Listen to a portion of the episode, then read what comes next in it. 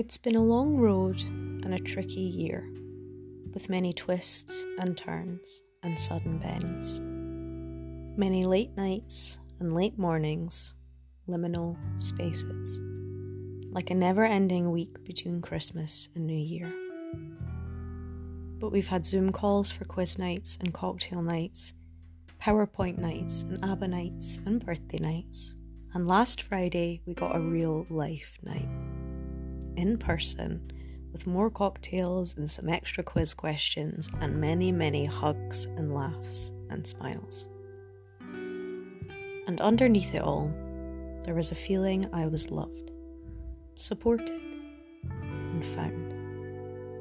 That I'd found my family, which is truly what friends are the family we choose for ourselves, and I'd found a home and a place I belonged and a foundation on which I could make my new beginning.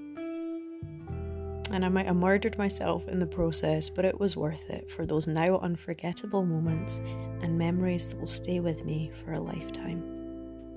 I love you all so much.